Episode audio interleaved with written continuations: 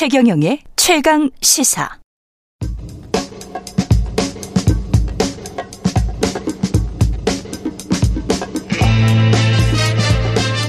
네, 우리가 접하는 뉴스의 태초부터 지금까지 뉴스 일대기를 쫙 살펴봅니다. 뉴스톱 김준일 수석 에디터, KBS 박대기 기자, 그들의 전지적 시점으로 분석하는 뉴스 일대기 지금부터 시작하겠습니다. 안녕하십니까? 안녕하세요. 안녕하십니까? 예, 한참 뭐 이렇게 상당히 어, 날카로운 인터뷰를 진행을 하다가, 아, 이거는 뭐, 헐렁한 인터뷰네요. 술 이야기입니까? 한 잔, 한잔 하러 가셔야 되겠어요. 예. 스트레스 많이 받으신 예. 것 같은데. 뭐, 술 먹으면서 대화를 하는 것도 좋을 것 같은데요. 네. 해장 술로. 아침 예. 일찍 또 술 얘기 좀 그렇긴 한데, 예. 뭐, 술은 다 이제, 뭐, 이렇게 고민이 많을 때마다, 예. 어, 저녁 자리 이런 데서 이제, 시원한 맥주 한 잔 하면서 이렇게 시름을 읽고 이런 게 인생 아니겠습니까? 그렇죠. 네. 근데 소주값, 맥주값 너무 올라서 지금 식당에서 뭐 6천 원까지 갔다며요, 소주가. 뭐, 예. 네. 계속 오르고 있으니까 일단 네. 물가도 네. 오르고 있고 지금 뭐 주세 얘기가 나오고 있는데 네. 전체적으로 보면은 사실은 한국 술 가격이 저는 개인적으로 네. 술 가격이 좀 올라야 된다고 생각하는 사람입니다. 아, 너무 싸다? 예, 예. 너무 싸서 이거는 네. 뭐, 뭐 청취자분들이 좀 싫어하실 수도 있는데 유튜브 지금 댓글 올라옵니다. 예. 왜냐하면은 한국의 알코올 소비량이 러시아에 러시아에 비해서 2위 아니면 3위 정도 돼요. 1인당 아, 알코올. 맞다. 그 이야기는 들었어요. 술을 너무 많이 먹는데 그 이유 중에 하나가 소주가 특히 네. 전 세계적으로 제일 싼 술 중에 하나거든요. 싸서. 그래서 많이 먹는 게 있어서 하지만 또 뭐 오늘의 그 내용하고는 조금 다르게 좀 설명을 드려야 될 것 같아요. 그 말씀은 이제 소주가 3천 원 하던 시절에 식당에서는 음. 맞는 말씀인데 지금 뭐 6천 원 가고 있는 상황에서는 음. 약간 좀 달라지고 있는 상황인 것 같고요. 그러니까요. 뭐 소주만 오르는 게 아니라 뭐 다른 물가 그 결국 그 안주가 될 것들도 다 오르는데 음. 소주까지 오르고 맥주까지 올라 버리니까 예, 소맥 소맥을 먹으려면 소주 맥주 같이 사잖아요. 그러면, 그러면 이제 12,000원까지 되는 거 아니냐? 12,000원? 예, 아직까지는 그 정도는 아닌 것 같고 이제 만 원 정도인 것 같은데 소주 한 병, 맥주 한 병 하면. 예. 근데 만 원이라도 예. 국밥 한 그릇 가격이기 때문에 네. 예, 국밥 먹으면서 소주 먹고 싶다 그러면은 네. 소맥 먹고 싶다 그러면 2만 원 드는 거네요. 예. 음. 예. 상당히 오르는 거죠. 예, 상당히 올랐는데 네. 이 주세법이 어떤 체계를 가지고 있는지를 국세청 분들은 잘 아시겠지만 음. 대부분은 몰라요. 그래서 이게 술이 어떻게 유통이 되고 있는지를 좀 알아야 될 필요가 우리가 있습니다. 일대기니까. 네. 네. 네. 그러니까 쉽게 얘기를 하면은 음. 종량세와 종가세가 있어요. 종량세와 종가세. 예. 그러니까 종가세는 네. 가격에다가 세금을 붙이는 거예요. 최종 이제 소비자 가격이 있잖아요. 비싸면은 예. 뭐 세금이 더 많이 붙습니까? 그렇, 비싸면 아, 그렇죠. 종가세는. 예, 예. 그러니까 예. 이때면 만 원짜리 술에는 이를테면 뭐뭐 뭐 예를 들면은 세금 10%라면은 어. 천 원이 붙는 거고. 그러네. 10만 원짜리 술에는 만, 원이 붙는 거예요. 이게 예. 이제 종가세고요. 가격을 가지고. 예, 종량세는 거기에 들어가는 용량에 매기, 어, 매기는 겁니다. 아, 그러면 300ml. 350ml. 3, 아, 네. 그렇게 되네. 네, 500ml에 이건 주종에 상관없이. 근데 현재 맥주와 탁주, 그러니까 음. 막걸리는 종량세, 소주나 위스키는 종가세. 이렇게 붙이고 있어요, 이걸. 나름 합리적이었던 거 아닌가 싶기도 하고 옛날 기준으로 보면. 예. 옛날 기준으로 보면 맥주, 막걸리는 좀 많이 마시니까 네. 종량세. 다른 데는 좀 독주고 좀 예. 비싼 술도 있으니까 종가세 이랬던 거 아닌가? 예. 증류주라 가지고 이제 예. 종가세인데 예. 원래는 다 우리나라 술들이 다 종가세였어요. 2019년까지. 아 그랬습니까? 예. 그랬는데 이제 무슨 문제 터졌냐면 2019년쯤 해가지고 예. 우리나라 맥주 문화 많이 바뀌었습니다. 그 전까지 우리나라 맥주 맛없다고 되게 많이 비판을 받았잖아요. 그렇죠. 뭐 다니엘 치료 같은 분이 뭐 대동강 맥주보다 서울 맥주가 더 맛이 없다. 네. 뭐 이런 말을 해서 그때 좀 논란이 되고 있었는데 그때는 싫어했던 것 같아요. 네. 그런데 이제 그런 2018년, 2019년 되면서 craft 맥주라는 게 우리나라에 많이 들어왔어요. 네. 소규모 양, 양조장에서 만들어서 음. 어, 좀 전, 전의 천편일률적인 대기업 맥주와 다르게 그렇죠. craft beer가 많이 늘어나면서 어.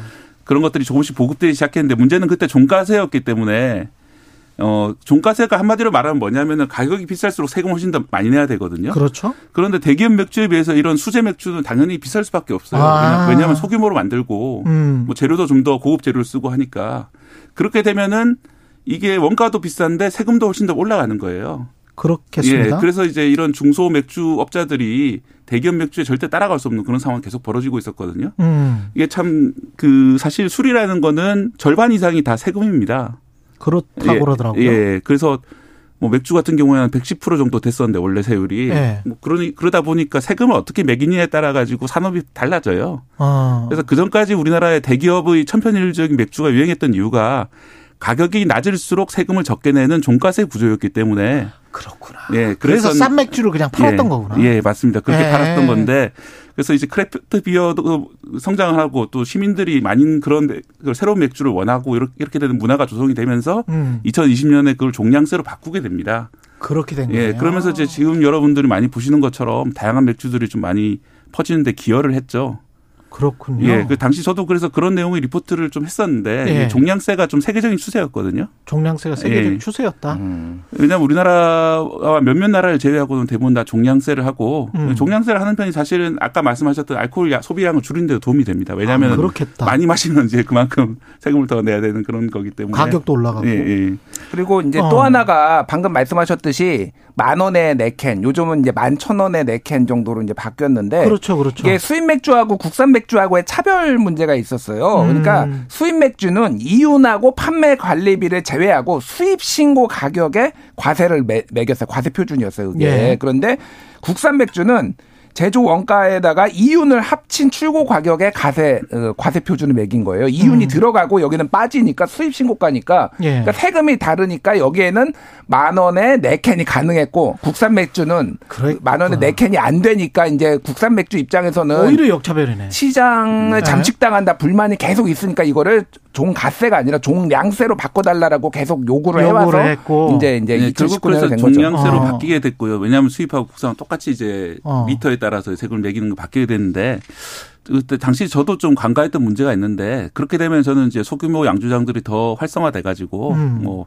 대기업 맥주의 지분이 많이 시장에서 차지하는 파이가 많이 줄어들고 다양한 경쟁이 네, 새로운 맥주가 것이다. 등장하지 않을까 기대를 했었는데 음. 새로운 맥주가 좀 등장한 건 사실이에요. 그런데 음. 그 새로운 맥주들조차도 대기업 자본에 종속돼 있는 경우들이 많더라고요. 엔젤 투자가 그쪽에서 들어가 버리니까 뭐 그런 것도 있고 유통망 자체를 이제 그쪽에 장악하고 아, 유통망도 있고 그렇고 또는 이제 뭐 생산을 대행한다든지 뭐 이런 아. 식의 방법으로 결국은 이제 대기업들이 어떻게든 살아남더라고요. 그래서 예. 그걸 보면서 아 이게 참그 산업이라는 게이 아. 중소 자본이라는 게 살아남기 참 힘들다 이런 생각도 들었어요. 네. 그 개정되기 이전에 아까 2019년 네. 말씀하셨는데 개정되기 이전에 주세법에는 주류 가격 명령제 이런 것도 있었습니까? 예. 그러니까 술값을 그냥 명령에서 정하는 거예요? 그렇죠. 그러니까 이거의 그 명분은 쉽게 네. 얘기를 하면은 술의 술 가격에 민감하죠. 이미 우리도 지금 음. 소주 가격에 대해서 예. 얘기를 하고 있을 정도로 그러니까 정부가 개입을 해가지고 네. 이거에 대해서 가격을 이제 조정하는 제도였어요. 근데 이제 이게 시장 원리에 맞느냐 이제 이런 논란들이 항상 있어 왔죠. 그러니까 음. 이거를 전체적으로 보면은 한국의 어떤 주세나 이런 것들이 뭐 소위 말해서 짬뽕돼 있다 이게 뭐 예. 이런 식으로 해서 이거를 좀 시장 원리에 맞게 이제 좀 조정할 필요가 있다 이런 얘기들이 전체적으로 나오는 이유입니다. 시장 원리. 근데 조은님은 왜 소주 맥주 값만 올리나요? 비싼 술 양주 값은 안 오릅니까? 뭐 이런 질문을 주셨는데 안 올랐습니까? 양주값 올랐습니다. 아. 양주값도 아, 올랐어요. 드시는 예. 분은 알고 있구나. 예. 제가 안 먹어봐가지고. 예, 올랐군요. 예. 그 4433님, 저는 막걸리 두 병 구매해서 집에서 마십니다. 술집 좀처럼 안 가게 되네요. 그냥 집에서 먹겠다. 또오네님은 서민의 애환과 생활이 담긴 게 소주인데 가격이 오르면 문제가 심각할 겁니다. 네. 이렇게 지적을 하셨네요. 어, 일단 그 소주 가격이 오른 이유를 보면은 소주는 예. 지금 그 세율 조정에서 빠져 있기 때문에 예. 당장 세금 문제라기보다는 뭐 예를 들어서 유리병을 만든 업체가 원래 원가가 180원이었는데 220원을 올렸고 아, 그것도 그렇다. 음. 그다음에 아, 이게 소주를 병가격. 만드는 주정이 타피오카라는 겁니다. 음. 예, 카사바의 뿌리인데 음. 사실 소주가 버블티랑 원재료 똑같아요. 버블티랑? 네, 버블티에 들어가는 버블이 그 펄이 있잖아요. 예, 까만색. 예. 어, 그게 녹말 이제 덩어리인데 예. 그걸로 그 타피오카로 소주 주정을 만듭니다. 그 녹말 덩어리가 타피오카라는 예, 거예요? 타피오카입니다. 아, 오늘 하나 배웠네. 예, 예. 그래서 그런 이제 타피오카 같은 경우에 국제 곡물 가격이 움직이면서 움직이기 때문에 예. 그 결국은 이제 푸틴이 우크라이나 전쟁을 일으켜서 이런 물가들이 좀 상승하고 있는 상황인 거죠. 그렇군요. 9372님은 그런데 왜 소주, 와인, 위스키엔 아직 종가세인 거죠? 이 거죠? 종량세로 개정 안 되나요? 뭐 이런 질문을 하셨는데 아까 살짝 우리가 말을 하긴 했습니다만은. 그러니까 이게 네. 그러니까 가장 문제는 이제 소주입니다, 사실은. 음. 그러니까 소주 같은 경우에는 한국 사람들이 굉장히 즐겨 마시는 대중주 술이잖아요. 대중주잖아요. 네. 그런데 이거를 음. 종량세로 하면은 똑같은 병, 그러니까 뭐 크기가 같다고 가정을 하면 위스키 한 병, 소주 한 병, 뭐 와인 한병 어, 크기가 같다고 하면은 여기에 붙는 세금이 같다라는 거예요. 종량세로 하면은. 음. 그러면은 어, 마시는 소비자 입장에서는 이제 세금 폭탄이라고 느낄 수밖에 없고 가격이 훨씬 지금보다 훨씬 뛸 거예요. 그러면 음. 그러니까 소비자 가격이 한 7천 원 정도 될 겁니다. 그러면 그렇죠. 예, 그렇게 되는 거죠. 그 판매 가격 업소에서 판매 가격이 아니라 과거에 그래서 국내 위스키하고 소주의 세율이 그 위스키는 150% 그리고 소주는 36%로 달랐어요. 예. 근데 이게 유럽연합하고 미국이 1997년에 WTO에 소송을 겁니다. 왜 같은 증류주인데 이거를 차별을 하느냐. 같은 증류주인데. 예, 그래가지고 그 중간에 72%로 세율을 동, 어, 동일하게 적용, 동일하게 만들어 버려요. 그런데 사실 저는 좀 불만이 있는 게 이게 뭐냐면 이 증류주라고 하기는 하는데 우리나라의 소주는 사실은 증류식과 희석식이 있어요. 희석식 우리는 주로 먹는 게 희석식이고 맞아. 최근에 이제 많이 나오는 게 쌀을 이제 끓여 가지고 만든 그게 이제 일본에서도 많이 먹는 증류식. 그렇죠. 예를 들면은 뭐 특정 브랜드를 얘기하면 그렇지 뭐 뭐뭐 어. 뭐, 뭐 화요라든지 뭐 그렇죠, 이런 그렇죠. 술들이 있잖아요. 그게 이제 어. 늘어나는데 저는 그 두 개의 술이 완전히 다른 술이라고 개인적으로 생각을 하거든요. 소주라고 하지만은. 그렇죠. 그런데 여기에서는 여기에서는 같은 술로 보는 거예요. 희석식도 증류주다.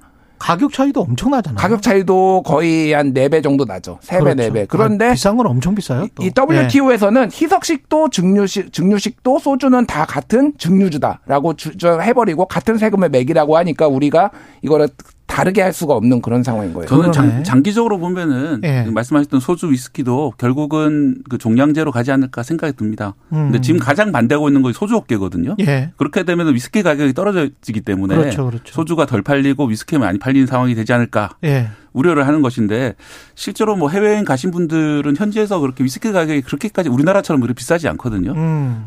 아까 그렇죠. 말씀드린 것처럼 이 술 산업이라는 게 세금이 절반 이상이기 때문에 예. 세금을 어떻게 매기느냐 방식에 따라 산업이 바뀌는 겁니다. 예. 그런데 왜 우리나라에서 소주 중심의 술 문화가 만들어졌냐면은 음. 가격이 쌀수록 유리한 세제 그러니까 종가제가 소주에 유지되고 있기 때문에 예. 예전 맥주처럼 그 증류수 중에서 가장 저렴한 소주가 이제 여전히 이제 저가로 유통이 되면서 이제 기세를 펼치는 건데 만약에 종량제로 바뀌게 된다면은 위스키 가격이 떨어지면서 술 문화가 좀 바뀌는 그런 계기가 될 수 있을 것 같습니다. 너무 좀 이런 쪽으로만 네. 생각해서 그런지는 모르겠습니다만 국세청의 정관들이 주류 회사를 많이 가는 경우에 사회이사나 음. 뭐 이렇게 이제 퇴직하고 뭐 고문으로 간다거나 그런 것도 이 세금과 좀 연관이 많이 될 것 같다는 그런 생각이 드네요. 뭐 그렇게 쉽게 얘기할 수는 없지만 예. 그런 의혹이 좀 합리적 의혹이 네, 합리적 의혹이 좀 생기는 건 사실이고 예. 그리고 사실 이제 우리 우리 옆 나라인 일본 같은 경우에 보면은 그 지방에 위스키 공장들이 좀 있거든요. 음. 예. 그래서 이제 뭐 투어 가고 이런 경우도 있는데 음. 우리나라 정도 규모의 나라에서 위스키 공장이 제대로 없고 음. 물론 이제 새로 시도하시는 분들 몇몇 분들이 계십니다만 예. 이렇게 그 소주 대규모 소주 공장들만 있고 그 작은 아까 말씀드린 craft beer 같은 작은 시작하는 이제 위스키 공장들이 없다는 이런 것들도 결국은 세제부터 시작된 뭐 이런 그 하나의 제도의 문제가 아닌가 생각이 듭니다. 음. 술은 뭐 덜, 덜 먹는 게 낫지 않아요? 우야노님은 아침부터 취하네 이렇게 말씀하셨는데 너튜브가 뭐길래님은 술도 만들어서 먹어야 하나요? 누룩 사다가 이런 아이고. 말씀을 하셨는데 이거는 그렇게 지금 만드는 업체가 있더라고요.